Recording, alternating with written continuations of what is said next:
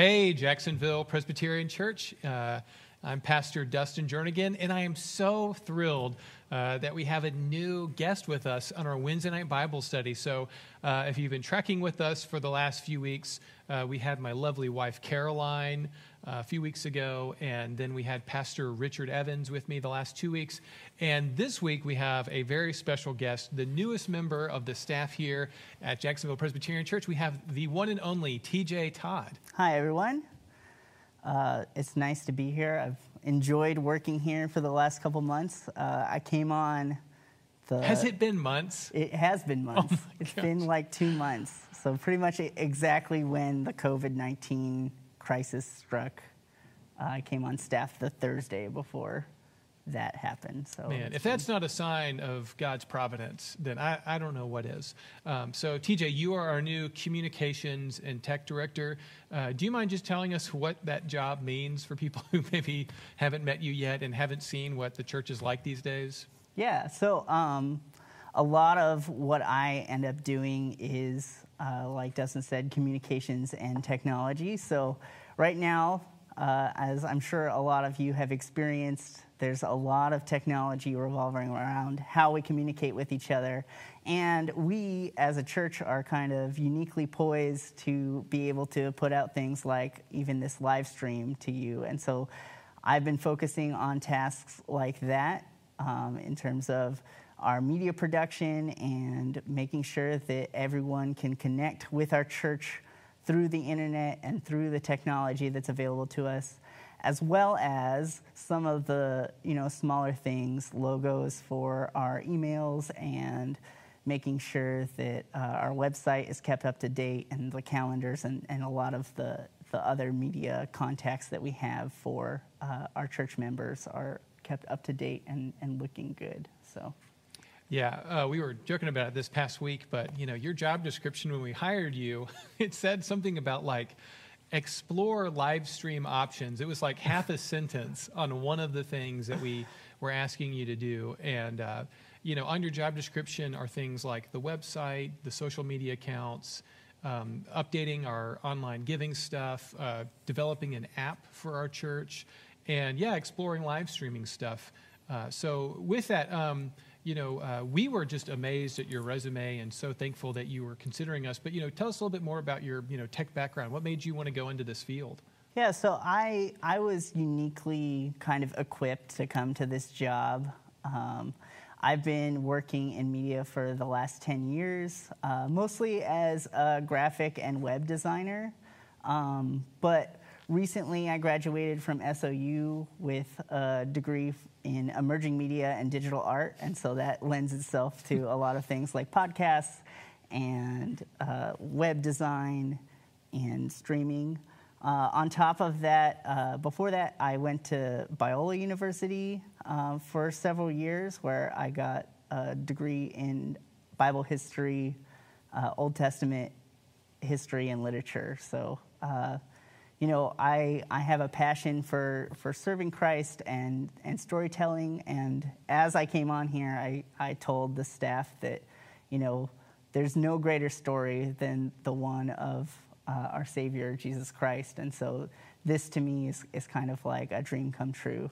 Uh, but on top of that, I've, I've worked for youth with youth for, for years. I've been able to um, serve with Youth for Christ here in the Valley, as well as um, I worked at Roller Odyssey. If any of you remember the old roller rink, I, I was able to, to help out and do some stuff there. Uh, so, and then uh, more recently, I, I worked with the Boys and Girls Club in Corvallis, and I was uh, the middle school coordinator there. So I had about 90 kids every day that I was like the after school principal for. So, um, yeah, I, I really have a heart for, for sharing God's story and also uh, serving people with the, the skills and the tools that He's uh, gifted me with.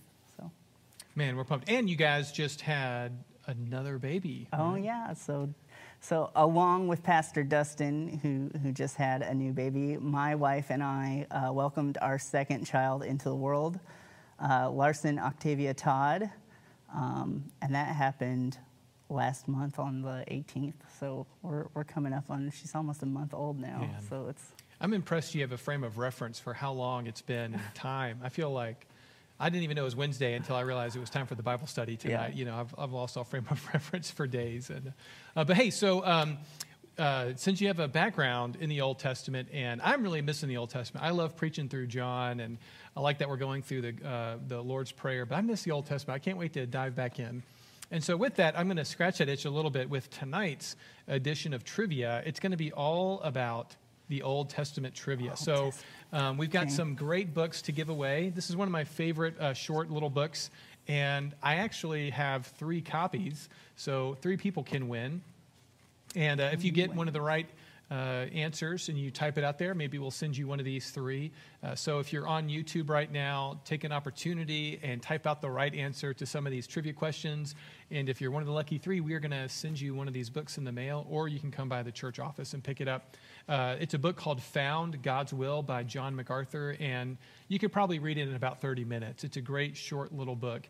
And a lot of what we're going to talk about tonight can be found right here in this book. Uh, so with that, let's uh, let's give away some trivia, and remember, take the time, write the answers. Let's see who knows uh, their Old Testament well. All right, so Wait, can I Google these before we start? Is can I? Because I have to be honest with you. I recently had a child, like we said, and and since having children, my memory has just been depleted by uh, remembering to buckle in my kids and Yeah. put them to sleep and things like that. So I may be a little fuzzy on some of the Old Testament history and literature. So. Yeah. You may need to give me a little extra time to answer these. Okay, all right. I will. I'll keep that in mind. We'll, we'll take it easy on you. And uh, all right, so um, let's start off with uh, with this one. So, uh, which one of these books is not a book in the Bible? You can't cheat. Don't look at your table of contents. But which one of these books is not a book in the Bible? Is it Jonah, Joel, Hezekiah, or Amos? Which one of those books is not actually a book in the Bible? Is it Jonah, Joel, Hezekiah, or Amos? Which one do you think it is? One second. I, so I learned the books of the Bible through a song, so I gotta go Yeah. through the song. Genesis, Exodus, Leviticus, Numbers, Deuteronomy. Hezekiah. Oh man, you are absolutely right. It is Hezekiah. Hezekiah was a dude in the Bible, did not have a book named after him. I'm amazed at how many people uh, to that question will say Jonah. You know, Jonah. There's no. It's like Jonah and the whale. You know, did people write Jonah? Oh, I No, love you. It's okay. Yep. Classic mistake. All right, number two. book. Here we go. All right. Um, uh, Jesus' name in Hebrew, uh, if you lived in, you know, Israel 2,000 years ago, and you said Jesus, you know, no one would Yeah. say it like that phonetically. Uh, they would have pronounced it Yeshua. So what book of the Old Testament shares the name of Jesus, which in Hebrew was Yeshua? So what book of the Bible is also named after the name Yeshua? So I was actually talking to Pastor Richard about this the other day, but on the NES console, the Nintendo Entertainment System for uh, you teenagers that are watching, that was like the original Nintendo. There were these Bible games uh, made by a company called Lifetree, and one of the games was like my favorite game to play. It was called Joshua, and you had to march around like this little city. Um, and at the end of every level, it said, "Good job, Joshua." Um, so the book is Joshua. Oh, I like that. Yeah, good job. Yeah, it the- is. the It is. Joshua. So yeah, so the the name Joshua and the name Jesus, they're both based on the same Hebrew name Yeshua, which means God saves. Um, Yahweh Shua, Yahweh saves. All right. Um, okay, so this is out of the story of Genesis. When God wrestles Jacob, he gives him a new name. What is that name that Jacob is given after he wrestles with Oh, man. God says, I'm going to name you no longer Jacob. Your name shall be. It's gonna be Israel. That's right. Israel. Yisrael, he who wrestles with God. Right? Yeah, Yeah. Israel. All right. Um, all right. Last one. Okay. Uh, so hopefully you can write this down. Um, write these as quickly as you can. All right. Last question. Um, how many of each kind of animal did Moses take with him on the ark? Okay, the ark. So there's like the eight people.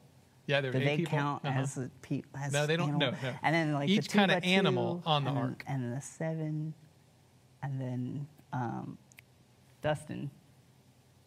Moses didn't take anyone on an ark. That's right. That's right. If you listened carefully, the question was not how many of each kind of animal did Noah take, it was actually Moses. So, in fact, the answer is zero because Moses didn't take any animals on the ark. That was all Noah's work. So, uh, you know, some people think they're being clever if they say seven of certain kind and two of Oh. other kind. But anyway, trick question. Sorry about that. Um, and then this is just a free one. You know, maybe somebody knows who is the uh, shortest shortest man in the Bible. Oh man, it wasn't Zacchaeus, was it? Well, a lot of people think it was Zacchaeus, um, but it was actually, uh, well, and other people would say that it was Nehemiah, but it was actually Bildad the Shuhite. Uh, Bildad the Shuhite. You, you're, you're a new dad, right? You, Uh, you yeah. you got to work on these dad jokes, right? So, anyway, well, hopefully you got some of those right answers. Excited about giving uh, you a copy of Found by uh, John MacArthur. And then, um, you know, thinking of Youth for Christ, you know, I can't help but promote my lovely Youth 715 Ministries coffee mug. So, big shout out to Deanna and Bud. Thank you so much for uh, all your work with teenagers here in the Valley. So, drinking proudly out of my coffee mug this evening. Uh, but with that, hey, let's dive right into our Bible study tonight. So we're picking up uh, on the Lord's Prayer, and we're into that section where, you know, you can grab this Bible. Uh, Oh, Jesus uh, says, um, you know, we're, we're praying, you know, our Father who art in heaven, hallowed be your name. Thy kingdom come. So we talked all about the kingdom of God last week. And now we're into um, one of my favorite things that we are taught to pray, which is, Your will be done on earth as it is in heaven. And so, um, you know, when we talk about your will being done, I think an appropriate way to start that would be let's pray real fast that God's Yeah. will would be done right here in this Bible study. Let's pray.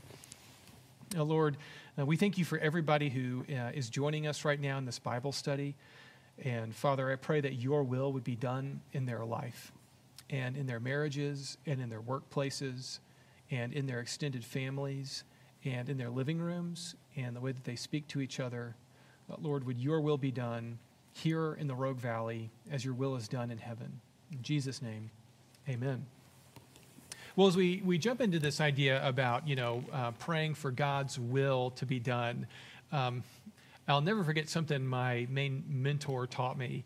Uh, Pastor Richard White um, was uh, talking to us at some point years ago, and uh, he said, you know, uh, we worked on a college campus, and he said, you know, all the time these people, you know, college students are coming to me and they're saying, you know, what is what is God's will for my life? If only God would like reveal his will for my life, you know, where I'm supposed to go to college or who I'm supposed to marry or what kind of career am I supposed to have or, um, you know, how much should I, you know, put in retirement or, you know, what kind of house should I buy? You know, and um, what the pastor pushed back on is he said, you know, the problem with that is that's, you know, you're believing that God has sort of hidden his will and it's impossible to figure out. Um, when in reality, um, God's will is explicitly stated all throughout Scripture. God tells us explicitly what his will is. And so uh, he suggested instead of asking the question, um, you know, what is God's will for my life? He said, ask yourself, how am I giving my life to God's will? And he said, so what is God's will for this world? And you know, you can start going right through scripture and you can find out pretty easily what God's will is. You know, 1 Timothy 2 says God desires that all men would be saved and come to a knowledge of the truth, right? So part of God's will is like fundamentally, right, coming to faith in Jesus Christ his son. And so that's a big chunk of, you know, when we pray, Your will be done, um, we should be praying not just for ourselves, but more and more people to come to faith in Jesus, right? Um, you know, if you could go to Romans chapter 12, uh, the other thing I, I think that's helpful when you look at, um, you know, God's will and how you think about it, if you're in Romans chapter 12, um, I preached on this passage a few weeks ago in a sermon called Going Rogue, uh, if y'all remember that. Oh, yeah. And I mentioned uh, Romans 12 a lot in that passage. And um, in Romans 12, verse 2, uh, you want to read Romans 12, 2 out loud? 12, 2. Romans 12, 2. Do not be conformed to this world, but be transformed by the renewal of your mind, that by testing you may discern what is the will of God, what is good and acceptable and perfect. Yeah. Uh, what I love about Romans 12, 2, right there, is he says you can know what God's will is, right? That's the whole point of the command is, yeah, we're supposed to test things, we're supposed to be discerning, uh, but it's not like God has hidden his will and we're never going to figure it out.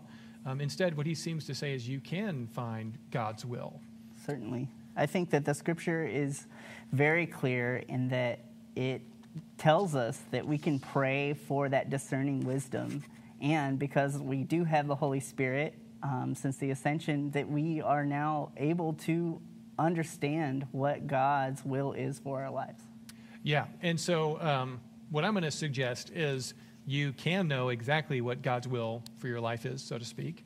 Um, it's going to be different than maybe what you're thinking I'm going to say. I'm not going to try to predict, you know, what pair of shoes you need to buy next. But that's not really how Scripture is going to talk about God's will. Um, you know, I would say, you know, at the very minimal, God's will, you know, God's command is that we believe in Jesus, uh, we confess Him as Lord, right? You know, that's it's pretty simple to acknowledge that that's God's will. But um, you know, if you go to uh, the book of First Thessalonians, um, I think this is a really, really critical book in terms of knowing how to live the Christian life, uh, because in First Thessalonians chapter five, uh, Paul tells us exactly what God's will is, and so this is going to shape the way that we pray. Um, your will be done. Well, what is your will for my life? Well, you know, if you think it's hidden, you're never really going to figure that out. But if you read scripture and you see what God's word said, it's actually starting to become really clear. So, um, why don't you start in, uh, I don't know, start in verse 16. Can you read 1 Thessalonians chapter 5, uh, 16 through 18? All right. 1 Thessalonians chapter 5, 16 through 18. Rejoice always, pray without ceasing, give thanks in all circumstances for this is the will of God in Christ Jesus for you. Isn't it helpful when God's word says, This is the will of God in Christ Jesus for you? And you're like, Well, what's God's will? It's like, Well, Paul says it explicitly. This is what he wants you to do. So, what are those things that Paul's listing in that sentence, right? Well, the first one is rejoice always. Right? Constant state of rejoicing but he didn't mean that right now, did he? Like not during suffering and coronavirus. that's not what it means. All right, that's hyperbole. No, no, certainly he meant it even now because we should always be rejoicing in the fact that Jesus came as the living sacrifice hmm. and and you know conquered death for us on our behalf. And you know, I think no matter what is going on in your life, no matter what you are focused on, ultimately that truth is still true to us and mm-hmm. that we should be rejoicing in that in, of every moment of every day.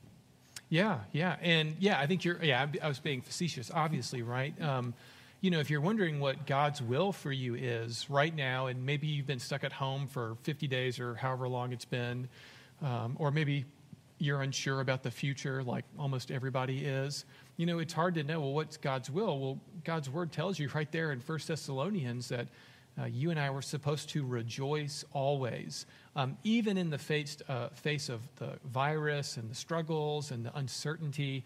That part of our triumph over this world and over the powers of Satan and evil is that we will rejoice no matter what. You know, and it's, it's like that prayer of Job, right? The Lord gives, the Lord takes away. Blessed be the name of the Lord. Uh, regardless of what we're facing, we are going to be rejoicing as God's people. Um, so that's the first step. If you want to know what God's will for your life is, you need to be rejoicing, even if you're not in the place that you want to be or your career's not in the place that you want it to be.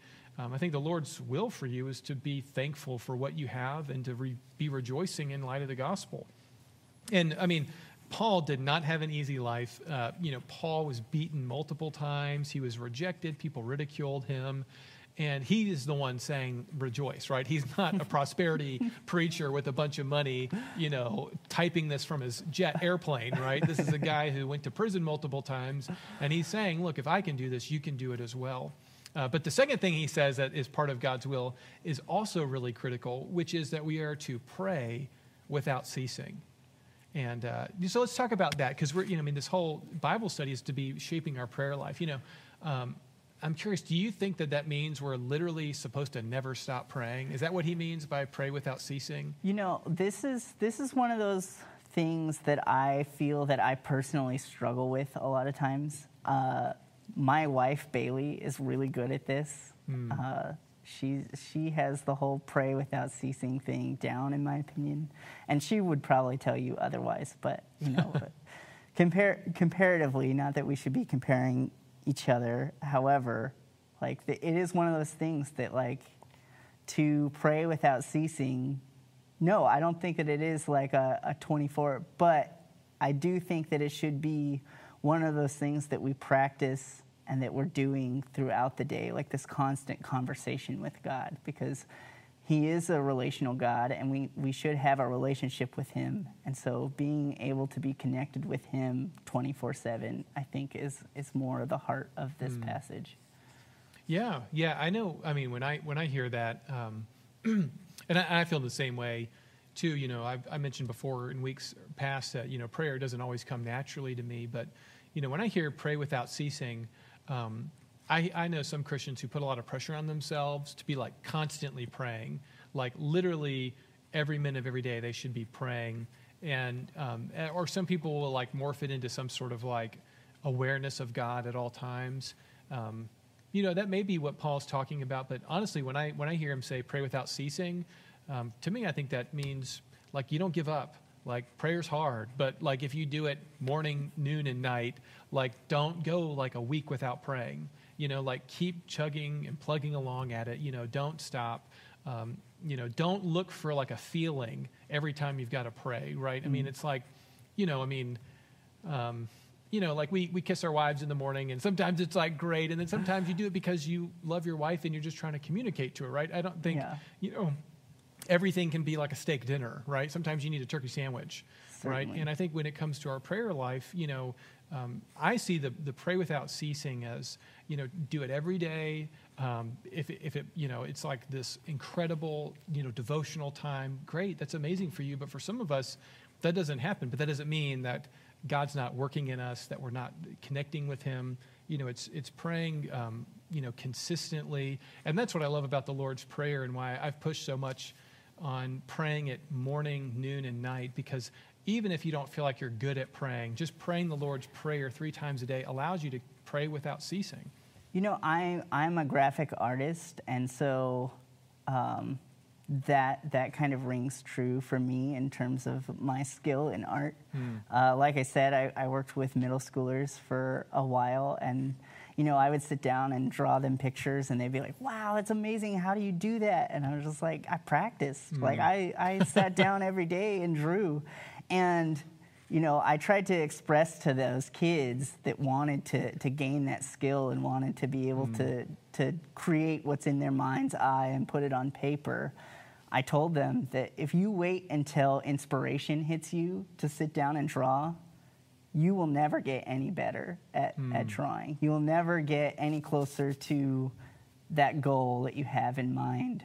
Um, and so, I, yeah, I think prayer is, is a lot like that, in that if you don't sit down and practice prayer, you like, or if you wait until you do, like you said, get that feeling of, of inspiration or that feeling of closeness with God, your relationship with God may not develop in the way that you have it in your mind's eye and, and the way that his mm-hmm. heart, you know, wants to connect with you.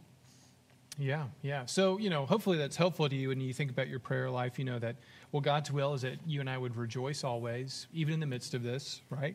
That we would uh, pray without ceasing. We are going to be consistent in our prayer life. We're going to keep working at it. And then the last one he says, you know, if you don't, if you didn't catch the all circumstances thing about even now, he says, give thanks in all circumstances, for this is the will of God in Christ Jesus. Um, so hopefully that's helping you to think, okay, well, what is God's will for me today? Or what is God's will from now until the time that I go to bed? Well, I would suggest to you that it includes prayer, and those prayers include thanksgivings and rejoicings in that prayer life. And, um, you know, the irony, of course, is if you actually start doing that, the direction of your life may actually change and go where it needs to go. Um, all right, so uh, this is the only time that uh, Paul talks about God's will. So if you flip over to 1 Thessalonians chapter 4 now, if the if that wasn't specific enough, you know, like the praying without ceasing, that wasn't specific enough, uh, Paul does go on in 1 Thessalonians chapter 4 and mention something else that is explicitly God's will for us. So if you're in 1 Thessalonians chapter 4, uh, Paul says this uh, to the people in Thessalonica. He says, For you know what instructions we gave you through the Lord Jesus. For this is the will of God. There's that phrase. If you want to know God's will, well, this is it. Your sanctification. This is how you grow. You become more holy. That you abstain from sexual immorality. That each of you know how to control his own body in holiness and honor, not in the passion of lust like the Gentiles who do not know God that no one transgress and wrong his brother in this manner, because the Lord is an avenger in all these things, as we told you beforehand and solemnly warned you. For God has not called us for impurity, but in holiness. Therefore, whoever disregards this disregards not man, but God, who gives his Holy Spirit to you. Uh, so, uh, you know, Paul says pretty explicitly right there in 1 Thessalonians chapter 4 that part of God's will uh, for his people is that we would be sexually pure, that we would, uh, as he would say, learn how to control our own bodies in holiness. And uh, you know, man, does that does that rub Americans the wrong way or what? You know, that God has rules on our sexuality. But um, you know, if you think about it, I mean, it's so. Uh, I think it's such a touchy issue for people because that's such a you know a visceral part of life and who they are. And God's word is pretty clear. God has rules on these things. And, um, you know, the, I think the way that culturally that I think about this is, um, I think if you look at like, not like individual people, but I think if you look at the way media or like just culture sort of depicts like, you know, sexuality, we would say, um, you know, as a culture, that somebody who's really sexually free, that, you know, sleeps around a lot, that kind of person has like all of the freedom and like that's like the impressive person, right? That's like the real man. Think about like James Bond, right? Yeah. Like who is the manliest man you know? Well, it's James Bond. He gets all the ladies.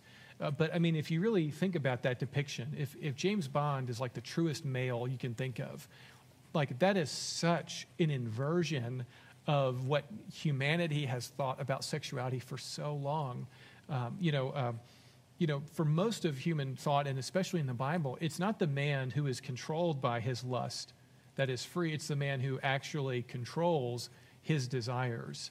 Um, you know, the, the best depiction I can see of that kind of man, like the true man, uh, did you see Les Mis? Yeah. Les Miserables with Yeah. Hugh Jackman, you know, where he's like, uh, prisoner 24601, your parole is up, you know, that, Yeah. the, the musical. Uh, there's this incredible scene in that movie where I felt like it was the first time I had seen in a movie true biblical manhood. And what happens is, um, you know, Anne Hathaway, what, do you know what her name is in the movie? Oh gosh. Um, Fontaine. Yeah. Fontaine. Fontaine, you know, has to give over to a life of working, you know, um, as a woman of the night, and these men sort of keep coming and they abuse her. And finally, Jean Valjean, you know, the man of grace, right? The man of grace, not the law, the man of grace comes, and instead of using her, he comes to her while she's on the bed and he clothes her and he actually lifts her up and he brings her to a new home and he cares for her he adopts her daughter and he cares for her until she passes away from abuse and you know it was like this it, you couldn't see a starker contrast of some men saw her as something to be used and he saw her as something to be protected and honored and uh, it was just i was like that's Jean Valjean is the real man. Of Yeah. all these other scumbags, Like- that's a man who knows how to control his body. Forget James Bond and the sexpionage Yes. and the Oh, and the yeah. you know it's protecting others and and having that control. You know, it's like who's in control in that si- situation? Is it James Bond or is it Jean Valjean? And I think that you'll find that Jean Valjean is in a place where he is in control of himself, and, and Mm-hmm. that, that that is glorifying. We should do an episode just on Les Oh, I, Miserables. I would love to do a full Les Mis. Oh man, we uh, should totally do yeah. that. Inspector Javert, all about the law, and It's, oh man, uh, it's so good. So anyway, so I think you know when you think about you know the Bible's command, just be you know maybe keep that in the back of your mind. You know, is sexuality, you know, lust, are these urges something that I want to consume my life and take over, or is it something that I'm meant to you know exercise control over? And what makes somebody you know truly a, a complete human? And you know, we, Paul would say that being able to control your body that's part of what it means to fulfill God's will. Um, so anyway, that's that's kind of a personal one. Um, a couple more verses that we could kind of kick around. Uh, if you go to uh, Hebrews chapter 10, um, you know, one of my life goals is to preach through the book of Hebrews, um, but we'll dip in there uh, this evening. If you go to Hebrews chapter 10, I think it's verse 35. Uh, he goes on and he talks again about you know God's will, uh, but this this one this one isn't so fun. Uh, so if you read Hebrews chapter 10 and you look at verse 32 and following, the author of Hebrews says this But recall the former days when, after you were enlightened by the gospel, you endured a hard struggle with sufferings, sometimes being publicly exposed to reproach and affliction, and sometimes being partners with those so treated. For you had compassion on those in prison, and you joyfully accepted the plundering of your property, since you knew that you yourselves had a better possession and an abiding one. Therefore, do not throw away your confidence, which has a great reward, for you have need of endurance, so that when you have done the will of God, you may receive what is promised. And really, what the author of Hebrews is getting there, he's talking to specific people that I think he knew specifically what they had endured and um, all the hardships they had faced for following Christ. And basically, what he says is part of God's will for our life is that we would suffer. Um, so, um, why is it that you think that preachers who stand up and say, hey, God wants you to be healthy and wealthy and happy and never cry, why do you think they get so much attention? And then guys who stand up and say, this is God's will for your life, that you control your body, that you rejoice no matter what, and you suffer. I think because the the key to suffering is discomfort, right? Uh, in, in our lives as humans, any sort of discomfort equates to suffering for us. Um, and so to be told that God requires of you that you experience suffering um, is uncomfortable. Just just listening to that fact and and hearing and knowing that it is the truth, I think, is uncomfortable for people, and I think that that that ultimately leads people to um, to to steer away from those things, right? Because anything in your life that's uncomfortable, you know, if you got a sticker in your shoe and it's poking you, you bend over and you pick it out. You know, Right, you, you yeah. avoid the the discomfort um, by removing it. And I think that that's, that's a way that we as humans try to avoid the discomfort that is the truth. Yeah, yeah.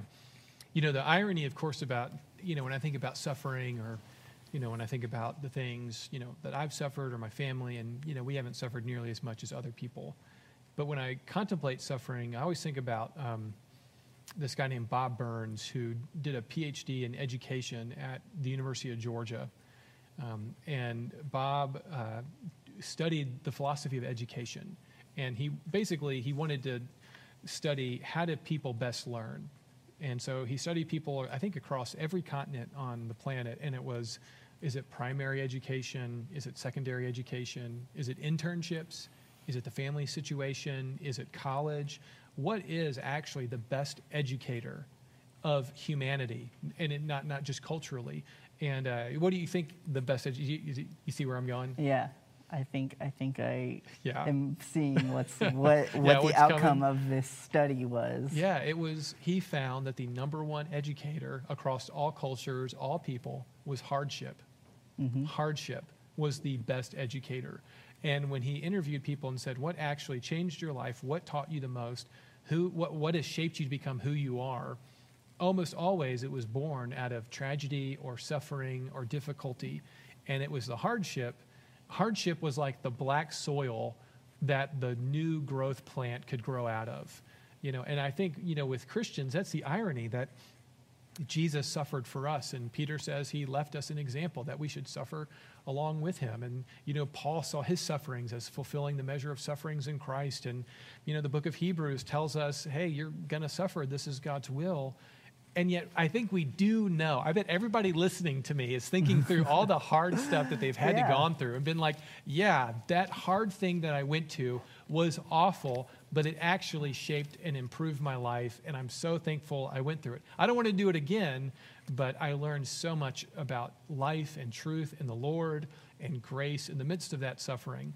Um, so to me, that's the irony of you know being called to suffer is that um, you know it's difficult in the moment, but later on it produces the fruit of righteousness. You know, we become better people. So I don't know. Does that resonate with you? That suffering oh, is. Oh, certainly. and I, I think in in broader strokes, culturally as well. You know, if I if you think back to the Great Depression and mm. and some of the, you know that was a really hard time for our nation, and yet some of the best things actually came out of that in terms of what was changed and what growth happened out of that.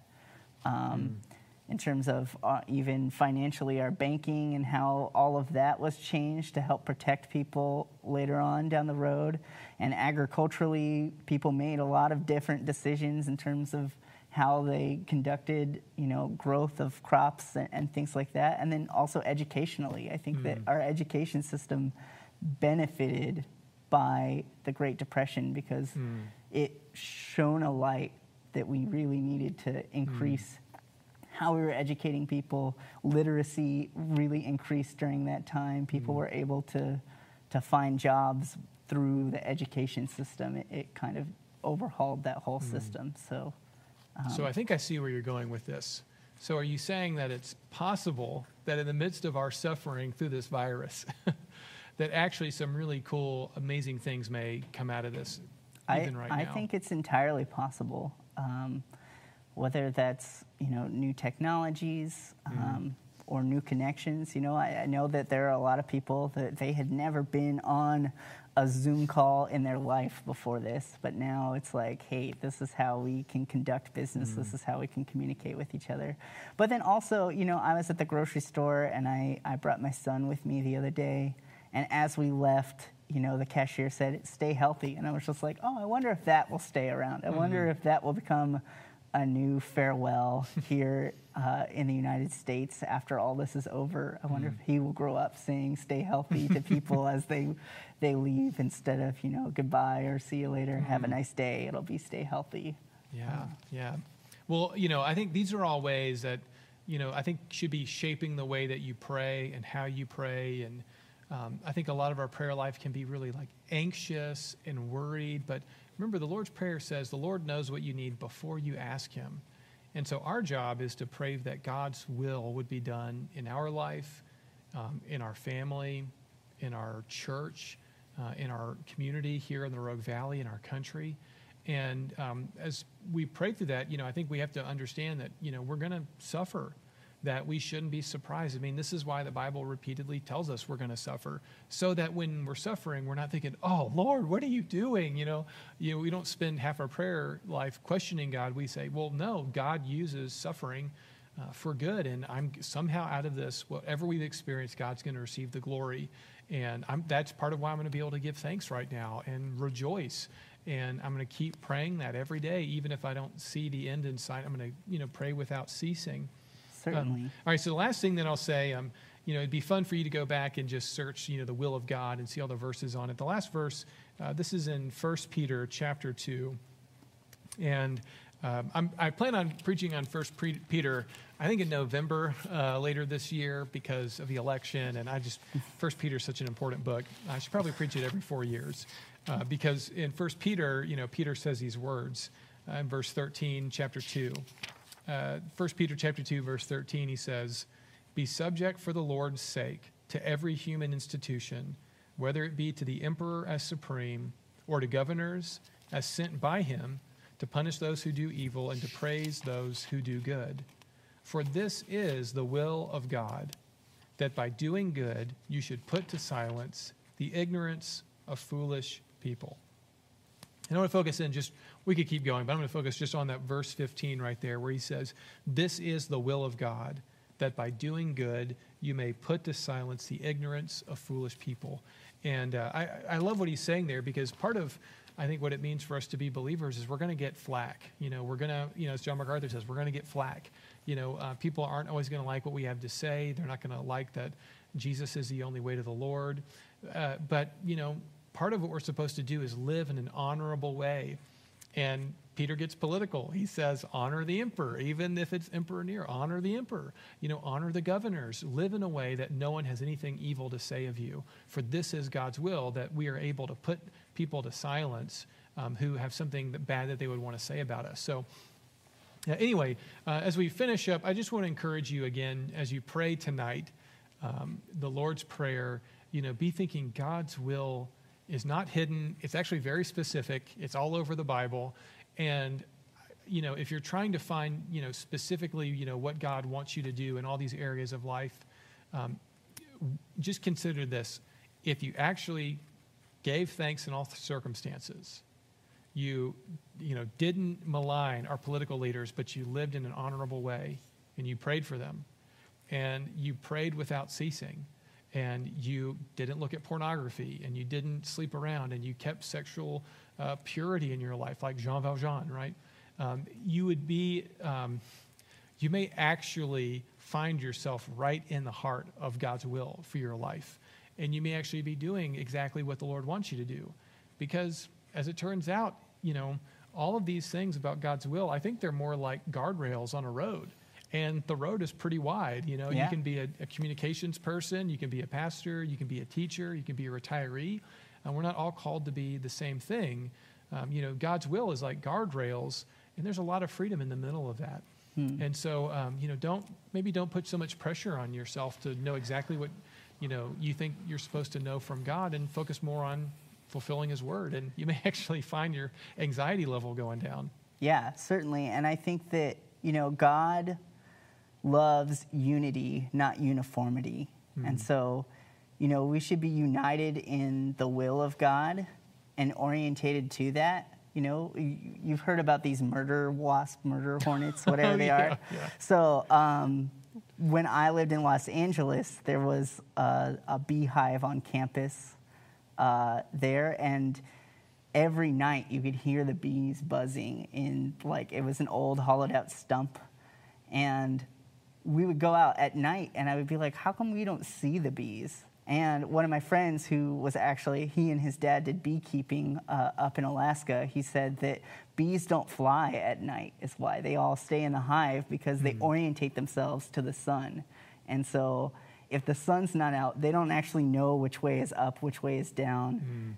Mm. Um, and so if we in our spiritual life orientate ourselves to the will of God, mm. instead of what our will is and how does that fit into what God wants of us, I think that that in the end is, is going to help us in our prayer life mm. and it's going to help us continue to, to grow and, and to not feel so burdened by this enormous will of God and what does he want from me. Oh, I love that. I'm going to steal that. I love that bee analogy. Mm-hmm. Uh, well, hey, thank you so much for being here for our you know Wednesday night Bible study. I uh, hope you've been enjoying uh, seeing different staff people. Uh, Doug Hanson, our worship guy, just asked if he can be on it one week, so we'll probably have Doug come back next week, and then Pastor Richard will probably be back soon. Uh, but hey, uh, we are so thankful to spend this time with you. Let's pray, and TJ and I would love to pray for you that you would know God's will for your life. let's pray. Lord, we thank you for everybody tuning in right now, and Lord, we pray that they would know your will for their life. And Lord, that they would be giving their lives over to your plan and your will for this world. Uh, Lord, uh, we ask that your will would be done in the midst of this virus, that we would come out of this in a new way. And Lord, that you would be with us as we pray without ceasing. And Lord, we give you thanks in all circumstances. And Father, if there are people in the grip of pornography or sexual immorality, that you would pull them out of that. And Lord, we pray that we would Silence the critics who have anything negative to say about us and help us to be winsome witnesses for you. In Jesus' name, amen. Amen. Hey, love you guys. See you soon.